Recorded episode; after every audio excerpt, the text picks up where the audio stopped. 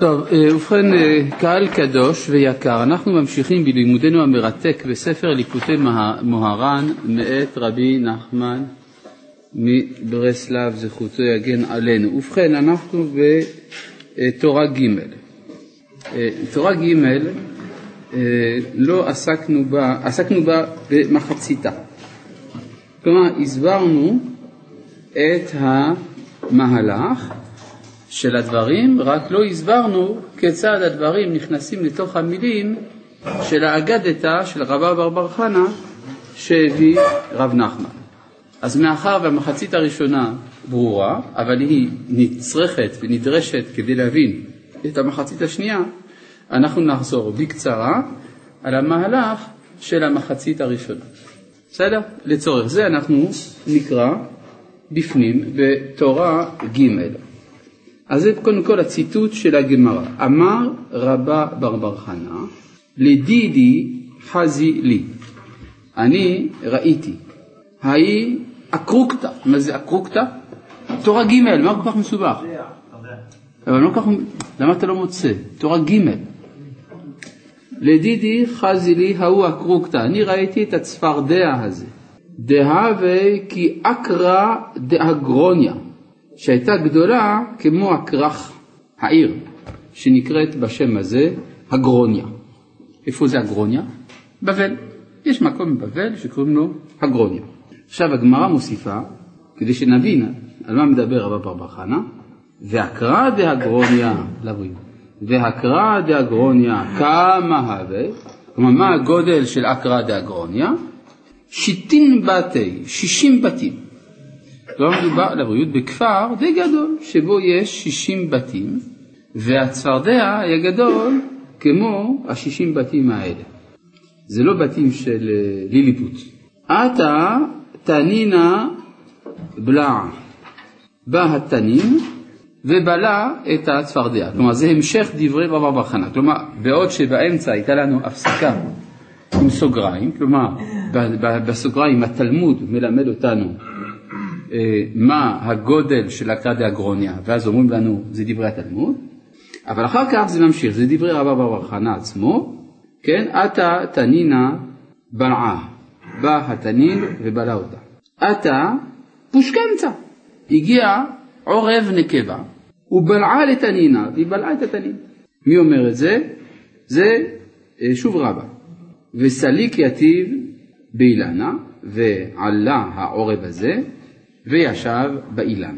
תא חזה בור אה, כמה נפיש חלד אילנה, כמה גדול כוחו של האילן, שהוא יכול לשאת עורב, נקבה, שמסוגל לאכול אה, צפרדע, שאוכל תנין, שאוכל אה, צפרדע, שגדול כמו אקרא דהגרוניה.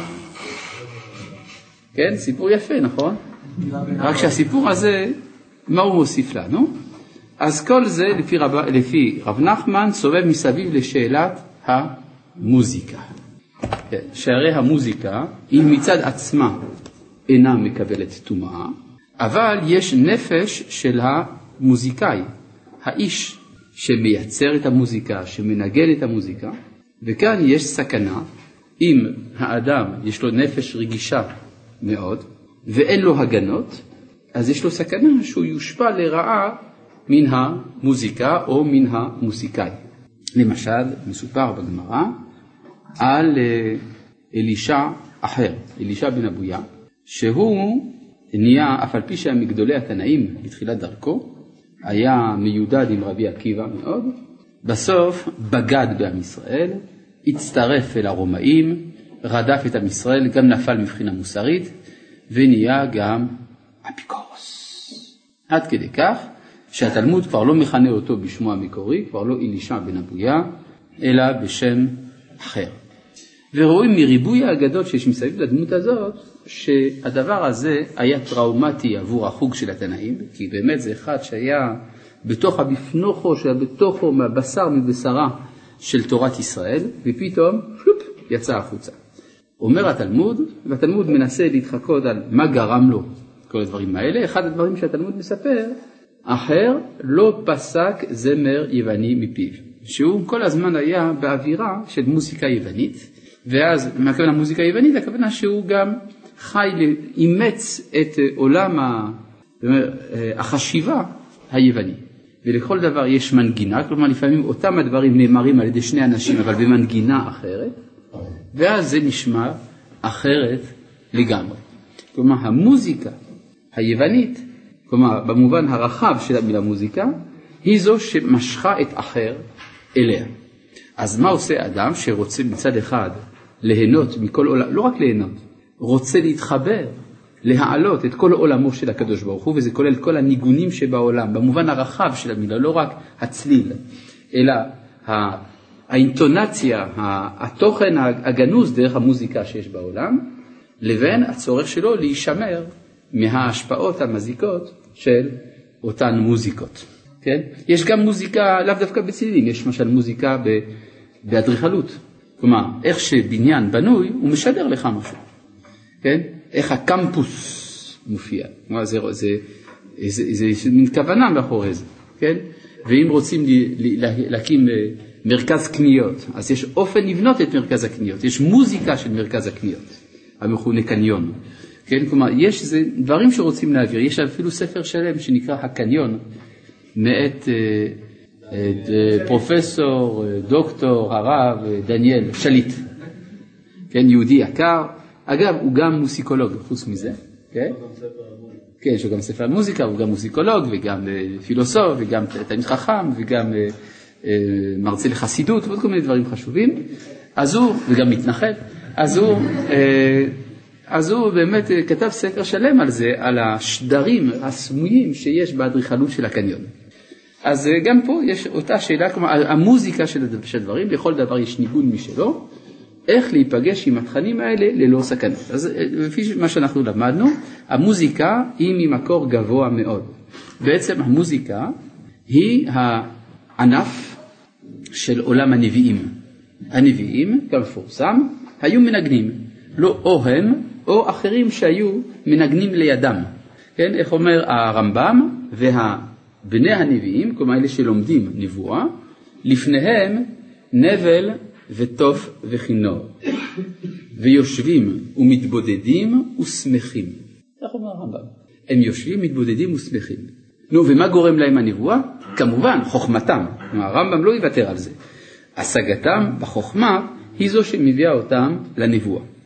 אבל גם אחרי שהם ראויים לנבואה, הם זקוקים לאיזו אווירה מוסיקלית מיוחדת, ואז בלב ודיקלט על איזה שפיץ שמה בתוך הלא כלום, מרוב שמחה חלה עליהם רוח הקודש. אל תנסו בלי להתייעץ עם הרב. אז אה, אם כן המוזיקה יש לה מקור גבוה מאוד, היא באה מעולמה של הנבואה. ולא בכדי, מאז שחרב בית המקדש, ההלכה המקורית היא, בלי להיכנס לפרטים של ההלכה הזאת, ההלכה המקורית היא שאסור לנגן. כי איך, איך, איך אומר המשורר בתהילים, איך נשיר את שיר השם על אדמת נכר. שימו לב גם לביטוי שמה, כי שם שאלונו שובנו דברי שיר ותוללנו שמחה, שירו לנו משיר ציון. כלומר, האויבים חושבים שיש לנו שירים, פולקלור, לאומי, כמו שיש לכל עם ועם פולקלור. אז שירו לנו משיר ציון. ומה התגובה של הגולים? איך נשיר את שיר השם על אדמת נכר. כלומר אנחנו יודעים, מה שהאויבים שלנו לא יודעים, שהשירים שלנו זה לא סתם שירים, זה שיר השם. ולכן זה שיר שדרכו אנחנו מתחברים לרוח הקודש, איך אפשר על אדמת נכר. עכשיו אנחנו, ברוך השם, לא על אדמת נכר, אבל המקדש חרב, אז אי אפשר. גם, קל וחומר. כלומר, לא רק שהמקדש חרב, אלא גם על אדמת נכר. איך אפשר? כן. אה? עכשיו אנחנו לא על אדמת נכר, כן, אבל המקדש חרב. מה? אה? עכשיו אתם נכנסים עוד פעם לדיונים ההלכתיים של השבוע שעבר. אין לי שום כוונה להיכנע ללחץ הזה. הלאה. אז uh, הדיון הוא, אם כן, לגבי המקור של המוזיקה. לפי זה, בדיוק מבחינת, כיוון שיש זה לעומת זה עשה האלוהים, כלומר הכוחות שבקדושה מושכים התנגדות וזה יוצר כוחות של טומאה, אז באותה מידה יש גם יניקה של מוזיקה טמאה, או של אדם טמא. כן, ניגון של עבודה זרה, למשל. כן, יש ניגונים של עבודה זרה, והם מאוד מאוד יפים, אבל הם של עבודה זרה. כן, היה למשל פעם אה, אה, השמיעו בירושלים את המשיח של הנדל. כן, מה? המשיח של הנדל. לא אומרים ככה בציבור שאתה לא יודע מה זה. כן, אז אה, מאחר וזה מלא בפסוקים של הברית החדשה, אז הרב צבי יהודה שלח את תלמידיו לבנייני האומה, איפה שהשמיעו את זה, כדי להפריע.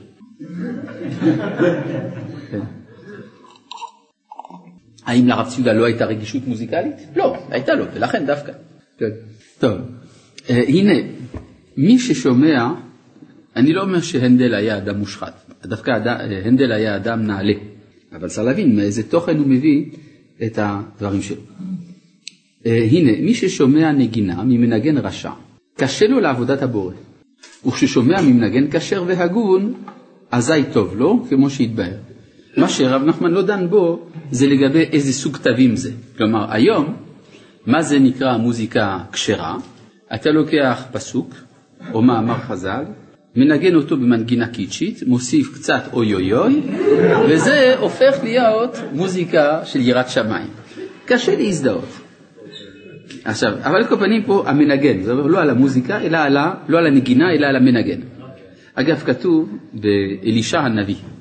אלישע הנביא, באמצע המלחמה נגד אה, מלך מואב, כשיצאו איתו, אה, כשיצאו למלחמה שלושה מלכים, מלך ישראל, ששמו היה יהורם, היה ילד טוב ירושלים, והשני יהושפט, והשלישי מלך אדום. הם יצאו ביחד בצבא משותף להילחם במלך מואב. ובאמצע המערכה הם טעו במדבר, היו עשרות אלפי חיילים שהיו בסכנה של מוות כמעט מיידי בצמא. לא ידעו מה לעשות, אמרו אולי יש פה איזה נביא, כן כן, אלישע הנביא בן שפט, תלמידו של אליהו הנביא, הוא פה, ב... שמענו שהוא התגייס גם כן. טוב, אז מלך יהודה מזמין את uh, הנביא לדבר, והוא יושב שם ליד מלך אדום ומלך ישראל. ואלישע רואה את מלך ישראל, כועס עליו. הוא אומר, תדע לך, שאלמלא שיהושפט מלך יהודה יושב לידך, לא הייתי מסתכל עליך בכלל. עכשיו, אתם מבינים איזה מין הרגשה זאת, כלומר, מצב של מצוקה צבאית נוראה, ובפני עוד מלך אדום ומלך יהודה, הוא מתבייש נורא שם, אה, מלך ישראל. והוא מזכיר לו גם את איזבל אמו ואת הזנוניה, בקיצור. אבל רואים שם מתוך הסגנון של אלישע שאלישע כעס. אבל אחר כך יש מצוקה.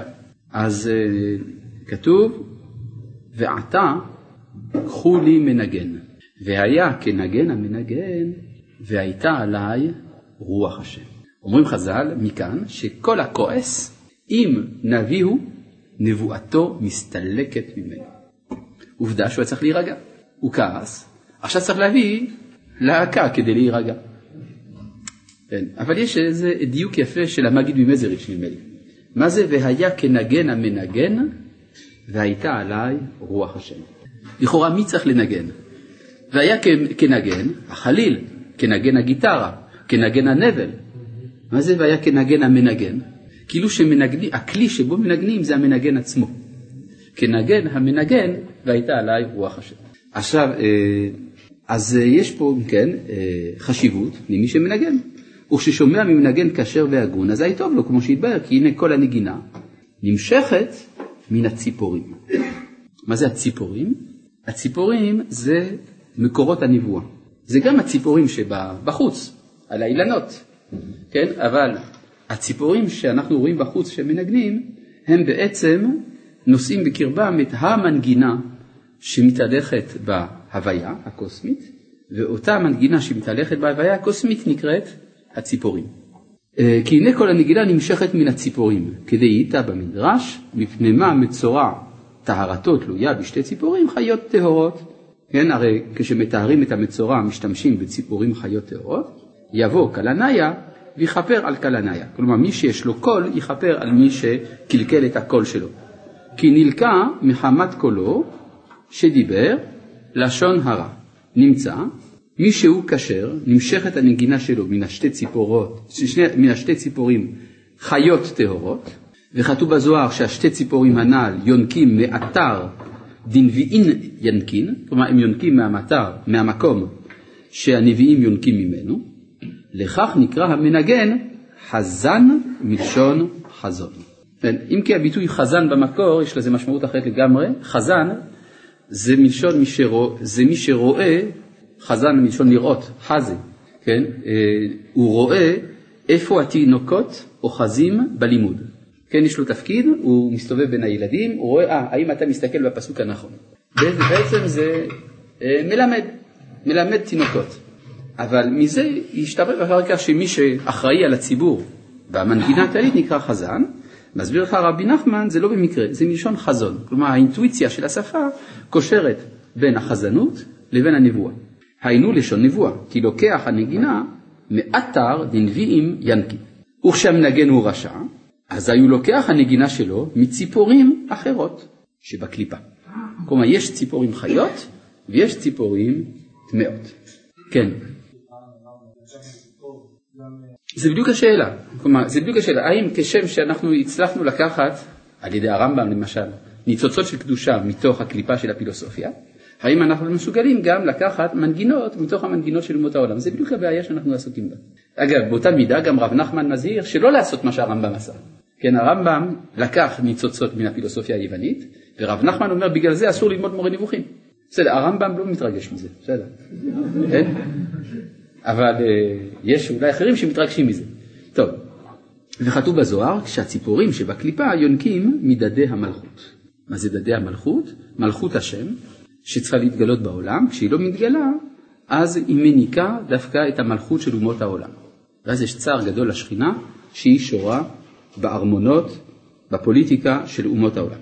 ואחד התפליג לעלייה, כלומר לעלייה, כשמגיע חצות הלילה, כדי אז כרוזה כריז, כלומר הכרוז מכריז כציפורים האחוזות בפח כהם יוקשים בני אדם. והתיקון, עכשיו עד עכשיו הבעיה, אבל אם זו הייתה רק בעיה, היינו מגיעים למסקנה, תשמע מנגינות מאדם טהור, אל תשמע מנגינות מאדם טמא.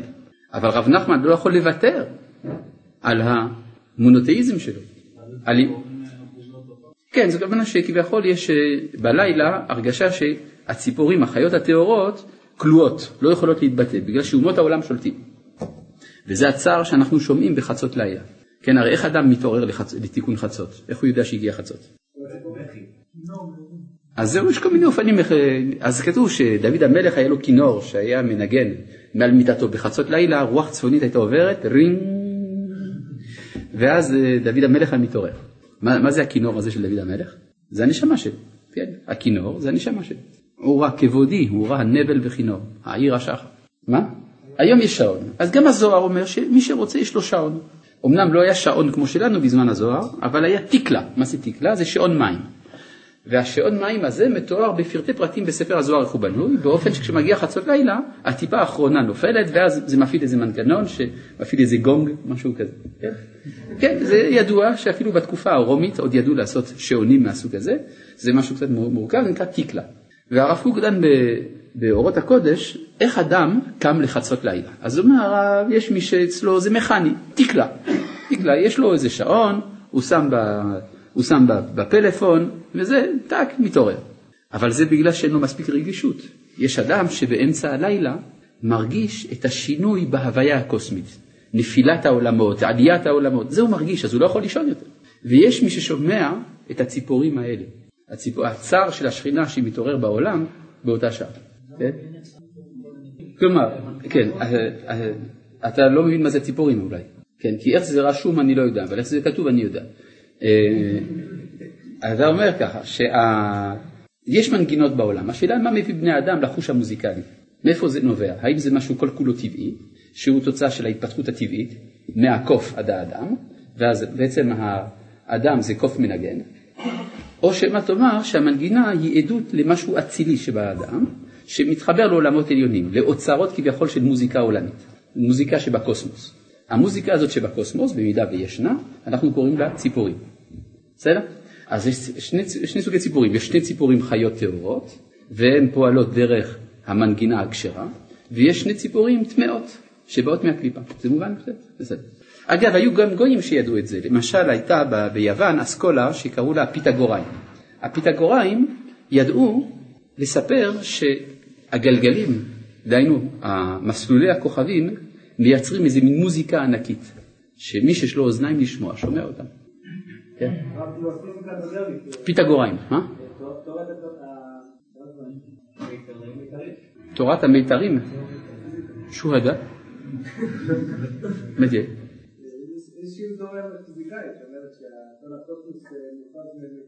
מדיה.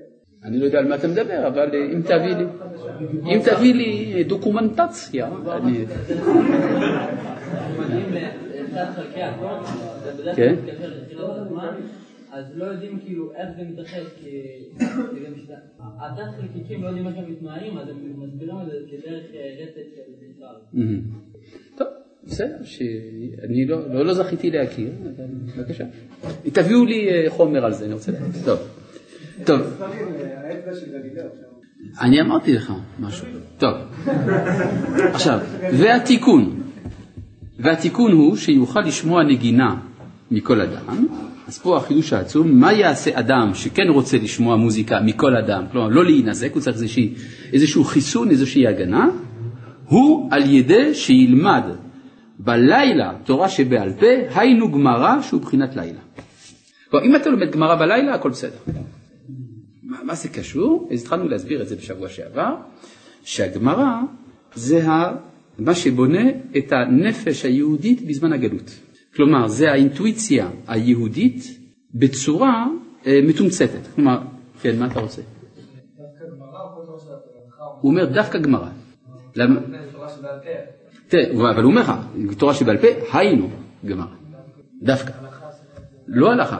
לא, לא, הוא מתכוון גמרא. כי הגמרא, מה עושה הגמרא? אני אקרא משהו שפעם אמר הרב יצחק שנרסון, זכר צדיק לברכה, שהיה בן דוד של הרבי מלובביץ', זכר צדיק לברכה, גם. אז אה, הרב יצחק שנרסון אמר פעם, נו, מחפשים אה, צחוק בקלות, אה? טוב, אה, רבי יצחק שנרסון אמר, מי שלא לומד זוהר הוא לא בן אדם, אבל מי שלא לומד גמרא הוא לא יהודי. אז השאלה מה אתה רוצה להיות, יהודי ולא בן אדם או בן אדם ולא יהודי? זו שאלה סבבה. או שאפשר להיות גם שניהם. אבל, כן, למה? כי הזוהר זה שייך למיסטיקה כללית שאפילו הגדולים שבאומות העולם יכולים לש- ל- ל- לינוק מזה משהו. כן, יש משהו אוניברסלי בתורת הסוד. לעומת זה הגמרא זה הכלי של התודעה היהודית, זה מיוחד לנו. אז אם אתה רוצה להיות יהודי זה גמרא. איך היהודי מגיב? דרך התלמוד. כן. יוצא לפי זה שאלישע האחר לא למד גמרא בלילה. זה, זה בדיוק מה שזה אומר, כן? כלומר, הוא לא היה מחובר, זה בדיוק העניין, כי אם הוא היה לומד גמרא בגמרא בלילה, אז הוא לא היה מנגן מנג- מנגינה יוונית, הוא היה מנגן מנגינה של גמרא. מה? לא, זה לא מספיק, לא מספיק ללמוד גמרא, צריך גם זוהר, אבל הגמרא בונה את אינ- אינטואיציות הנפש היהודיות. אתה שואל פה שאלה רצינית, האם היהודי לא מכיל בסופו של דבר את האדם? לא תמיד זה גלוי. זה, זה נקרא ברב קוק החיבור של קודשא בריחו ושכינתה, כלומר לחבר את המגמה האלוהית שבכללות ההוויה עם המגמה האלוהית המתגלה בישראל, הנקראת שכינתה, ולא תמיד זה מחובר. כלומר, אנחנו יודעים שבאופן פנימי זה כן, על ידי ההוא תמיר ונעלם, אבל אנחנו מצפים שזה יהיה גלוי. בסדר? כן. אז אם לומדים אה, גמרא בלילה, אז אפשר לשמוע מוזיקות אחרות בלי להינזק, או שאתה כן, כן, זה בדיוק, זה מה שהוא אומר. זה, לא, לא, זה בדיוק מה שהוא אומר. אם אתה לומד גמרא בלילה, אז אתה אה, תוכל לשמוע כל מוזיקה. זה מה שהוא אומר. חוץ מעבודה, זה מה שיש בו איסור, משהו אחר. לא לא. לא, לא, זה לא מה שהוא אומר, אני מצטער. מה שהוא אומר זה שהוא יוכל לשמוע. והתיקון הוא שיוכל לשמוע נגינה מכל אדם. הנה, כותב. הוא על ידי שילמד בלילה תורה שבעל פה היינו גמרא, שהיא מבחינת לילה. למה דווקא לילה? כי לילה זה זמן הגלות. זה הזמן של החולשה של עם ישראל. אז זה בדיוק הזמן שבו יש לנו נשק מיוחד, שבונה את התודעה שלנו, באופן כזה שאנחנו נדע גם לסנן. כדאיתא במדרש, כשהיה משה בהר 40 יום ו-40 לילה, לא היה יודע מתי יום מתי לילה, רק על ידי זה, כשהיה לומד תורה שבכתב היה יודע שהוא יום, וכשלמד תורה שבעל פה היה יודע שהוא לילה. נמצא שהתורה שבעל פה הוא מבחינת לילה. וכמו שאמרו חז"ל, במחשכים הושיבני, זה תלמוד בבלי. וכתיב, ולחושך קרא לילה, היינו על ידי שילמד ש"ס. עכשיו, התלמוד נקרא ש"ס. למה ש"ס? שישה סדרים. מה העניין של שישה? יתקן השיט עז קאינה שבקנה. הקנה שבו אנחנו משמיעים את קולנו, כן, החלק הזה שבצוואר, שמעביר את הקולות, שבו נמצאים מיתרי הקול, אז הוא עשוי משש טבעות. יש שש טבעות שמרכיבות את החלק המדבר, שמדבר בחלק, ה... שב... שבחלק המנגן של האדם, וזה כנגד זה שישה סדרים, כי זה מסדר את הקול. אה, היינו גמרא שמבחינת לילה, כי כתב במדרש, אה, סליחה, שיט עסקאין שבקנה, שמהם יוצא הקול, וזהו קומי רוני בלילה, זה פסוק באחד, נכון? קומי רוני בלילה. מה זה קומי רוני? צריך להקים מנפילתה את הרינה. הרינה, דהיינו המוזיקה, בלילה, על ידי שהוא לומד תורה שבעל פה שהיא מבחינת לילה. היינו, שתהיה תקומה להרינה, היינו על ידי הלילה, שהוא גמרא ש"ס, אך כשלומד שלא לשמה, היינו בשביל שיתקרא רבי, הוא לומד כדי שכולם יגידו וואי איזה תלמיד חכם זה, הלימוד אינו בחשיבות כל כך, וכשלומד בלילה, שזה הזמן שבו האדם לא מתגדל, בגלל שבלילה מי בא לבקר אצלו אף אחד, חוט של חסד נמשך עליו ומגין עליו שלא יזיק לו המחשבה הנ"ל, כמו שכתוב בגמרא, שמי שלומד תורה בלילה, חוט של חסד נמשך עליו ביום. כן. כאילו. מה לימוד תורה של הגאולה? הקבלה. כן, וזה נלמד במחצית השנייה של הלילה. לא כשיבוא משיח, כלומר, זה השאלה היא, הכל הלימוד ישתנה. אומר הגאון מווילנה בפירושו לתיקון הזוהר, שלעתיד לבוא נלמד הלכה למשה. מה אתה? ככה, יבוא משה, תלמד ממנו. הרי למה אנחנו עושים פלפולים? כי אנחנו לא יודעים את האמת. אז צריך לעשות פלפולים כדי להגיע למסקנה, אבל כשאתה יודע, אתה יודע. בסדר? זה מדרגה אחרת לגמרי של מציאות. כן. אפשר יהיה לפי זה אולי, אני יכול ללמוד גמרא ולא ללמוד אמונה, מה חושב על כל ה... לפי זה אדם חייב ללמוד גמרא ואמונה, יפה מאוד. עכשיו, כי מה הוא יעשה ביום? טוב, רגע, חבר'ה, אני ביקשתי שלא ישאלו יותר מדי שאלות באינטרנט, ואפילו פה ראיתי שהחבר'ה עשו טובה, אפילו לא, לא, לא, לא הדליקו את המסך. אבל אל תגזימו, אנחנו לא יכולים ככה להתקדם. הלאה. אך כשלומד שלא, ל- אז אה, ואיתה בכתבי הארי, ז"ל, כי ציפורים שבקליפה, כי כוונתי לגמור היום את תורה ג', תדעו לכם. לא אוותר לכם, הנה זה.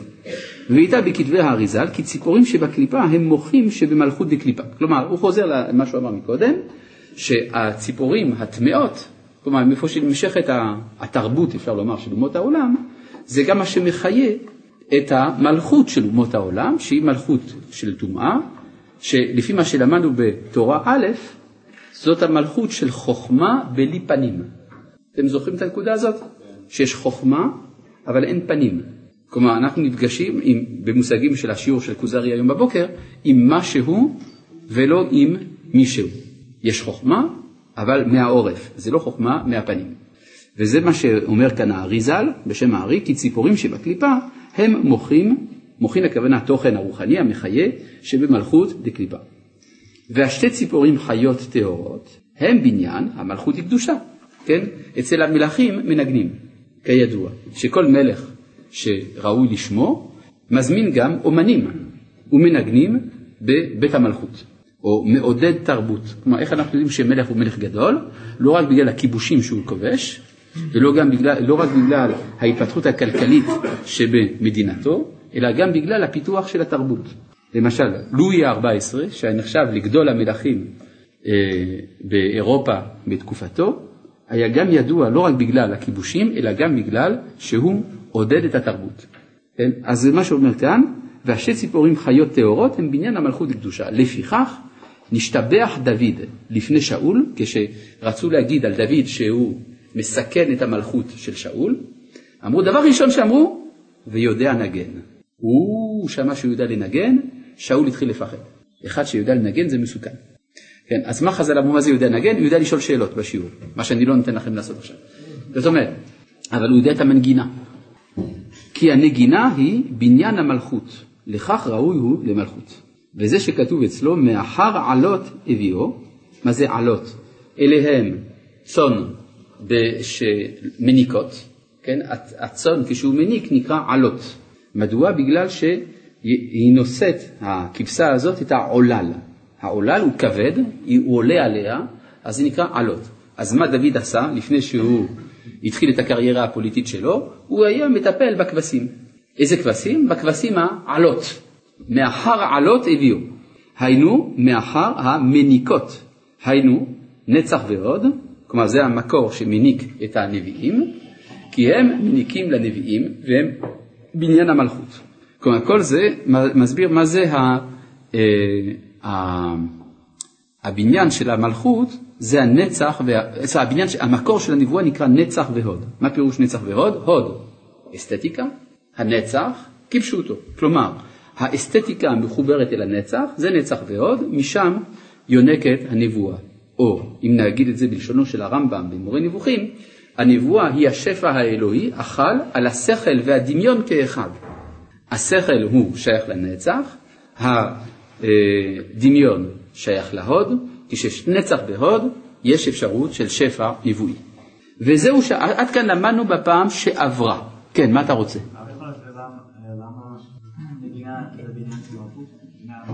למה המנגינה זה בניין המלכות? כי האפשרות לשלוט היא נובעת מזה שאתה עולה על הטון. כן, גם אנשים שמשווקים רעיונות, מה הם עושים? הם יודעים להרגיש מהי המנגינה הנכונה. כן, הטון בנפש שמעביר מסרים. ולכן אם אדם ראוי למלכות, דהיינו לשלוט בבני אדם ולשלוט במציאות בכלל, הוא צריך לדעת את סוד המנגינה. בסדר? אה, וזה שאמר רבה, עכשיו עד כאן למדנו בפעם שעברה, עכשיו אנחנו רואים שכל הרעיונות האלה, שאנחנו עכשיו רק חזרנו עליהם בקצרה, הם באים לידי ביטוי בהגדה של רבה ברבר חנה. הווה נקרא. וזה שאמר הכתוב, וזה שאמר רבה ברבר חנה, לדידי חזי לי ההוא, ההיא אקרוקתא. כן, אני ראיתי את הצפרדע. הוא פירש רש, מי זה רש? רבנו שמואל בן מאיר, כלומר הרשב"ם, צפרדע. היינו ציפור דעה. כלומר, הוא ראה את הציפור, כלומר הוא הבין, רבא רוצה להסביר לנו מה זה המנגינה שמביאה דעת. דהווה כי אקרא דהגרוניה. מה זה אקרא דהגרוניה? המקום הזה מלשון קרא בגרון, כן, יש פסוק כזה, קרא בגרון אל תחסוך, כשופר הרם קולך, נכון? זה בפסוק בישעיהו, איזה פרק? איך אתם יודעים? כי זה כתוב, כן. אז, אה, אה, אז מה זה אקרא דגרוניה? מלשון קרא בגרון היינו שהנגינה נמשכת ממנו, כי הרי מאיפה באה המנגינה? מהגרון, מהשישה עזקאים, מהשש אה, טבעות.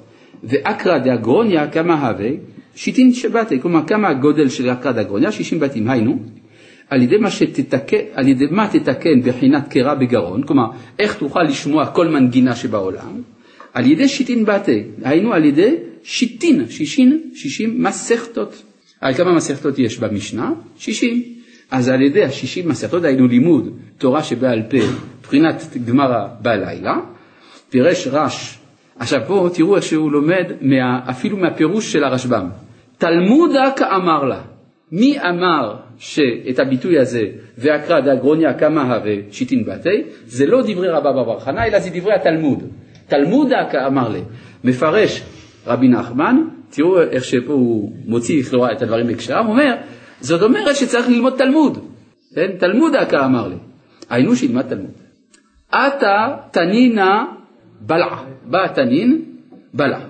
הוא פירש רש, כלומר רשב"ם, רבה כאמר לי. כלומר זה חוזר להיות דברי רבה. מה זאת אומרת שזה חוזר להיות? היינו על ידי שילמד שלא לשמה, כן, כדי להיות רב, רבה, כן, שיקראו לו רבי, יבלע אותה הנחש. כלומר אם אדם לומד תלמוד שלא לשמה, רק כדי שיקרא רבי, זה לא יעזור לו. הנחש יבלע אותו. מה זה הנחש? כלומר כוחות הטומאה. נחש תנין זה אותו דבר. כן, וזה שפירש רש, רבה כאמר לה, היינו על ידי שילמד בשביל שיקרא רבי. עתה פושקנצה. הוא פירש רש, עורב. היינו על ידי שילמד בלילה מלשון ערבית, עורב, ערבית, לילה, ובלעה. היינו, הוא מגין עליו מן הנחש הנ"ל. כלומר, אתה רוצה להינצל מן הנחש הזה, אתה צריך ללמוד לשמה בלילה, וסליק יתיב באילנה. ואז הוא עולה ויושב באילן. פירש המהרש"א, שהוא בחינת אברהם, שכתוב אצלו, וייטע אשל, שהוא בחינת חסד. היינו שהחוט של חסד שנמשך עליו, מגין עליו מן הנחש עליו. תחה זה כמה נפיש חלד אילנה, בוא תראה כמה גדול כוחו של האילן, היינו שרבה מטמיע את עצמו, שכל כך גבר עלינו חסדו, שאפילו על זה יכול לנגן. כלומר, תראו איזה סכנה יש במנגינה. להגן, כן, מה אני אמרתי? להגן, כן. אה, כלומר, אה, יש, אה, רואים כמה גדול, כמה גדולה הסכנה של המנגינה שבאה שמאדם לא כשר, וכמה גדול הכוח של חוט של חסד הנמשך על ידי לימוד גמרא בלילה, עד כדי שזה יכול להגן על האדם מפני התנין שיכול לבלוע את, ה, את הפושקנצה שגדול כמו זה. כן. מה זה חוט של חסד? חוט של חסד הכוונה שהוא ניצל מן המזיקים. כן, כמו שלמשל מצאנו, כתוב לגבי אסתר המלכה. כן, שאסתר הרי, אה, כתוב, ותהי אסתר נושאת חן בעיני כל רועה. סימן, אומר התלמוד, שהיא לא הייתה יפה. נכון? כי הרי אם היא הייתה יפה, היה צריך להיות כתוב, ותהי אסתר יפה. לא כתוב יפה, אלא כתוב חן. חן מלשון חינם. לא מגיע לה, אבל חן. אז אומר התלמוד, אה, אסתר היא רק רוקת הייתה, כלומר רק רוקת הכוונה חיוורת, כזאת לא יפה. אבל חוט של חסד משוך על פניה, שנאמר ותהי אסתר נושאת חן. מה זה חוט של חסד נושאת אה, על פניה? זה כמו למשל תיקח איזה עיר שנראית מאוד לא יפה, אתה אומר, בכל זאת יש בה משהו, כן? כלומר זה משהו שמגן מהשיפוט לרעה. יש שיפוט לרעה, אבל בכל זאת יש בה משהו. כדאיתא בהוא נתן אלתרמן. נכון? כן, כן, בדיוק. למדנו את זה בתורה של חן, כמו שאמרנו בהתחלה. ובזה, כן. יש עניין ממין נקבה דווקא? כן, העורב הוא ממין נקבה. למה? כי לילה זה בחינת נקבה. היום בחינת זכר, לילה בחינת נקבה, לכן זה עורב משכון ערבית, וזה בחינת לילה. ובזה יתיישב הסמיכות של המשנה, עשה לך רב, וקנה לך חבר, והווה דן את כל האדם לכף זכות. כן, זה שלושה דברים לכאורה לא קשורים אחד בשני. ככה אומרת המשנה, כן, במסכת אבות, עשה לך רב, וקנה לך חבר, ואבדן את כל האדם לכף זכות. עשה לך רב וקנה לך חבר, אני מבין שיש קשר, כן? רב זה גם כן בן אדם, כן, שאתה מקבל ממנו. חבר זה גם בן אדם שאתה מקבל ממנו. ואבדן את כל האדם לכף זכות, לא כל כך ברור מה הקשר. אם כי כשלמדנו מסכת אבות נתנו כמה פירושים למשנה הזאת. אז איך שהוא מסביר כאן. כי על ידי ששומע הנגינה כנ"ל, הוא מתקן בעניין המלכות שלו, וזה עשה לך רב, היינו שיתקן בחינת מלכות, וזה על ידי קנה לך חבר, היינו על ידי קנה. הקנה שהכל יוצא ממנו. עשה לך רב, כלומר תקן לעצמך את המלכות, על ידי שהקנה שבו אתה מוציא את הקולות, יהיה לך חבר. איך הוא חבר? שמחבר השני קרובים להיות פנים בפנים, כמעריש ולא יות, בזמן שישראל עושים רצונו של מקום. כן, הרי מי זה השני ציפורים? השני ציפורים יש להם גם ביטוי מעשי, שני הקרובים בבית המקדש, שהיה להם גם כן כנפיים, כמו ציפורים, והיו מסתכלים זה על זה. אומר התלמוד, מתי הם מסתכלים זה על זה? כמער איש ולא יות, כלומר באהבה, כמו של איש ואישה. מתי הם מסתכלים ככה? בזמן שישראל עושים רצונו של מקום. כשישראל לא עושים רצונו של מקום, מפנים עורף זה לזה. ואזי, מה?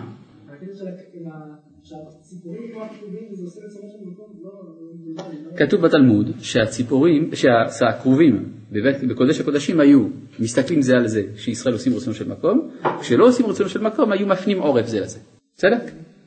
אז זה שנאמר כמער איש ולא יות, כלומר כמו שמעורה איש בלוויה שלו, יש אפילו ממד אירוטי קצת בתיאור הזה, ואז אם אתה רוצה שהמלכות שלנו תתוקן, דהיינו הציפורים יסתכלו אחד על השני, דהיינו שיהיה קשר בין הקדוש ברוך הוא לכנסת ישראל, ואז שהמנגינות תהיינה מנגינות כשרות, או ואפילו מנגינות טמאות שלא יטמאו אותנו. צריך בשביל זה שקנה יהיה לך חבר, שעל ידי, אתה תעשה חיבור על ידי, את החיבור של הקנה, דהיינו הכוח של המוזיקה. ואזי, כשיתקן בחינת מלכות שלו, ויוכל למשול בכל מה שירצה, ויוכל להמית לזה ולהחיות לזה. כלומר מוזיקה זה משהו חזק מאוד, אפשר להרוג אנשים עם זה. אפשר גם להמית, אפשר גם להחיות.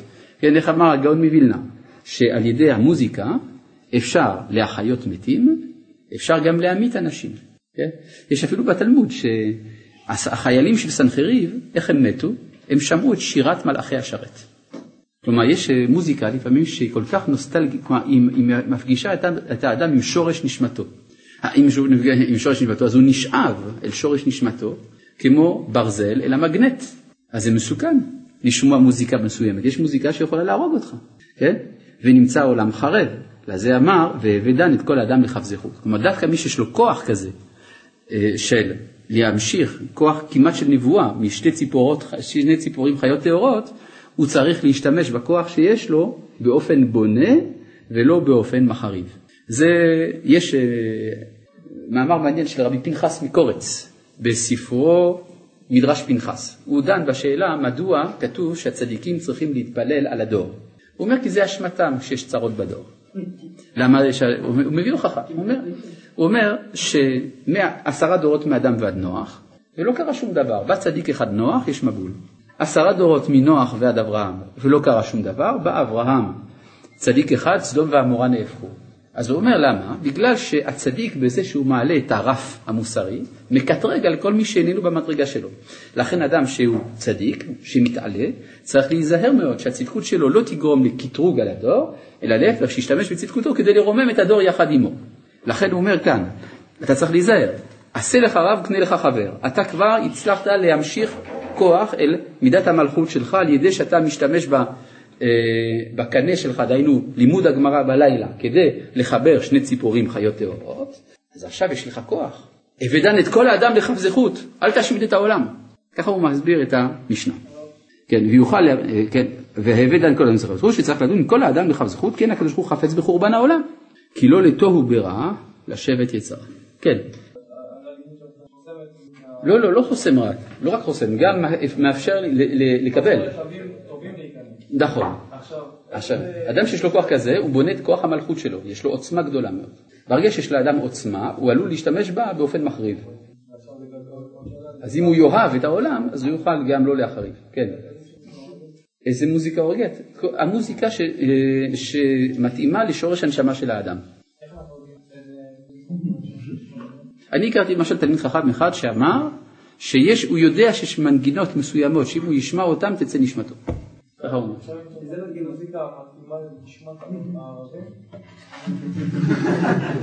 אני לא יודע. הייתה, אבל זה מה שהוא אמר, אבדן את כל האדם לכף זכות, אל תחריב את העולם. זה מה שהוא אומר, כן. הכוונה שהוא הופך להיות מי שראוי לשלוט. כן. נכון, כן. לא שומע.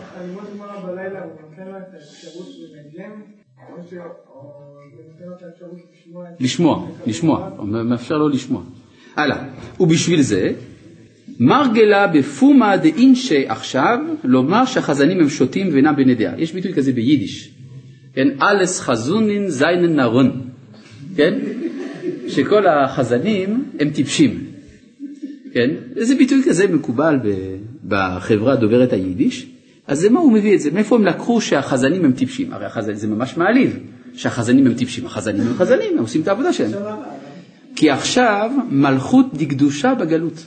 ועל כן הנגינה שהיא נמשכת מאתר דנביאים מבחינת מוחין ודעת דמלכות דקדושה, ועכשיו שהמלכות בגלות, על כן הנגינה נפגמת. ועל כן החזנים הם בלא דעת. אז זה לא שהם טיפשים, אלא הכוונה שהם בלי הדעת הראויה לאותה מוזיקה. כלומר, הם מנגנים, והמנגינה הזאת גונזת בתוכה דעת עצומה, יש חוכמה בתוך המוזיקה הזאת, והחוכמה הזאת לא מגיעה אל החזנים, בגלל שאנחנו בגלות, כלומר, בזמן רב נחמן. כי אין להם כוח עכשיו להמשיך הנגינה משורשה שבקדושה, שהוא מבחינת מוחין ודעת של מלכות דקדושה כנ"ל. אבל לעתיד, כשיתעלה מלכות דקדושה ויהיה השם למלך על כל הארץ, אזי תתעלה ותושלם הנגינה, בבחינת דעת דמלכות דקדושה, שמשם נמשכת הנגינה. כנ"ל, וזהו כי מלך כל הארץ אלוהים כשמלך כל הארץ אלוהים, ממילא זמרו משכיל. הזמר מתמלא בשכל. כן. אפילו עם הגמרא בלילה זה עוד לא מספיק. אז זה קטן, כלומר הגאון מווילנה בפירושו לסביבת הצניעותה אומר אנחנו היום לא משיגים שום דבר, הוא מתייפח שם. מדברים, מדברים, מדברים, אני לא יודעים על מה מדברים. כי זה לא חי, זה לא אשמת החזן. היום זה מתחיל לחיות שוב, כן? זה התחיל עם אה, שולי נתן.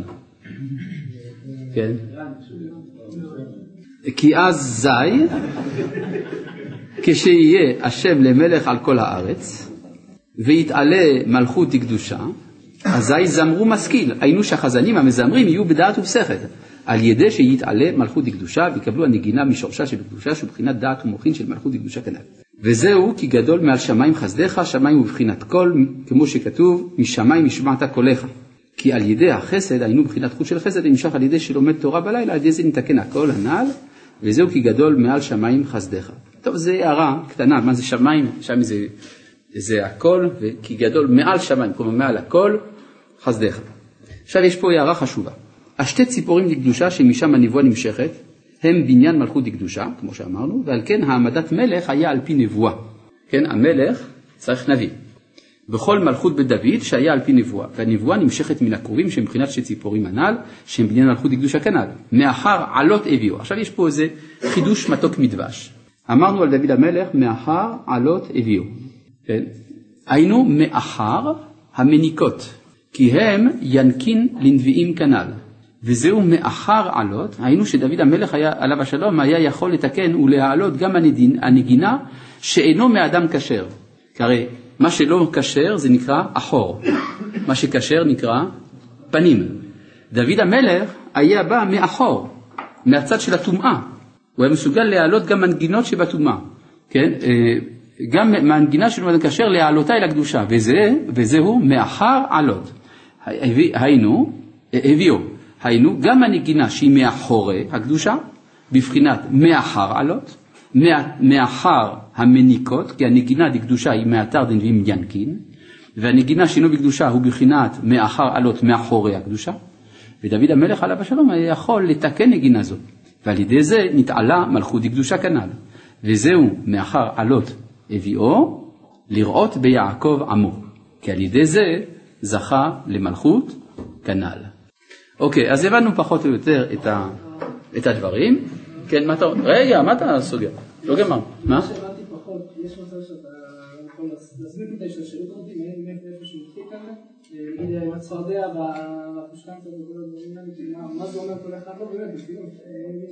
אתה רוצה סיכום קצר. תעשי סיכום קצר. יש אה, בעיה איך אפשר לשמוע מנגינה מאדם שאיננו כשר ולא להתקלקל מזה ואדרבה להעלות את הכל. תשובה, על ידי לימוד גמרא בלילה, כי לילה הוא בחינת גלות, זה הזמן שבו המנגינה יהיה של הגויים, כי הם יונקים מאתר דנביאים, כלומר במקום לנהוג מהמקום, מהמקום של הנבואה הם יונקים מהמלכות דקליפה, ועל ידי שאנחנו לומדים גמרא בלילה, אנחנו מתאימים את עצמנו לזהות היהודית הנדרשת כדי להתמודד עם העולם בשעה של קטנות, ומכוח זה אנחנו יכולים לבנות את המלכות לקדושה. וזה מה שכתוב, שיש אקרוקתא, דהיינו ציפור דעה, צפרדע, דהיינו הציפור של הדעת, היא אה, תלויה ב... אה, היא כמו, היא גדולה כמו אה, אקרא דאגרוניה, כלומר זה התלמוד שאומר, צריך אם כן ללמוד תלמוד, כדי לתקן שיטה, שיטין בתי, כן, הרי באגרוניה זה משון גרון, יש שם 60 בתים כנגד 60 מסכתות, ואם לא, אבל אם הוא יעשה את זה כדי להתגדל, דהיינו להתקרר רבי, וזה מה שכתוב רבא כאמר ל, אז יבוא התנין ויאכל אותו, אבל כדי להינצל מהתנין צריך בשביל זה ללמוד אה, תלמוד בלילה, דהיינו מבחינת ערבית עורב נקבה, ועל ידי זה אפשר להמשיך איכות של חסד על השומע את המנגינה, וזה בבחינת ההוא אילנה. אילנה בבחינת אברהם אבינו, לפי מה שאמר המהרש"א, שהוא בבחינת חסד. וזה מה שכת... ואז אדם שמגיע למצב כזה הוא חזק מאוד, ואז הוא צריך להיזהר, להשתמש בכוחו, לא כדי להחריב את העולם, אלא כדי לבנות את העולם. וזה מה שנאמר, עשה לך רב, תמנה את המלכות שלך, על ידי שקנה לך חבר, כלומר שאתה מכוח הקנה מחבר בין שתי ציפורים חיות טהורות ומביא עליך את רוח הנבואה, אבל תשתמש בזה על, אה, להדון את כל האדם לכף זכות ולא לקלקל. וזה מה שנאמר שהיום החזנים, לשון חזון, הם בלא דעת, כי חסרה הדעת העליונה, וזה מה שנאמר גם כן, מן השמיים נשמעת, אה, גדול מעל שמיים חסדיך, כלומר שמיים זה מבחינת קול, כמו שנאמר מן השמיים נשמעת קולך, ישמע, אתה צריך להמשיך לזה חוט של חסד, והוא עוד הוסיף עוד משהו לגבי מאחר עלות הביאו, שדוד המלך היה יודע להעלות את המנגינות מאחור, כלומר מהצד האחורי של הרוחניות העולמית, ובכוח זה הוא יכול לראות ביעקב עמו. מה כל כך מסובך? יאללה, כל טוב.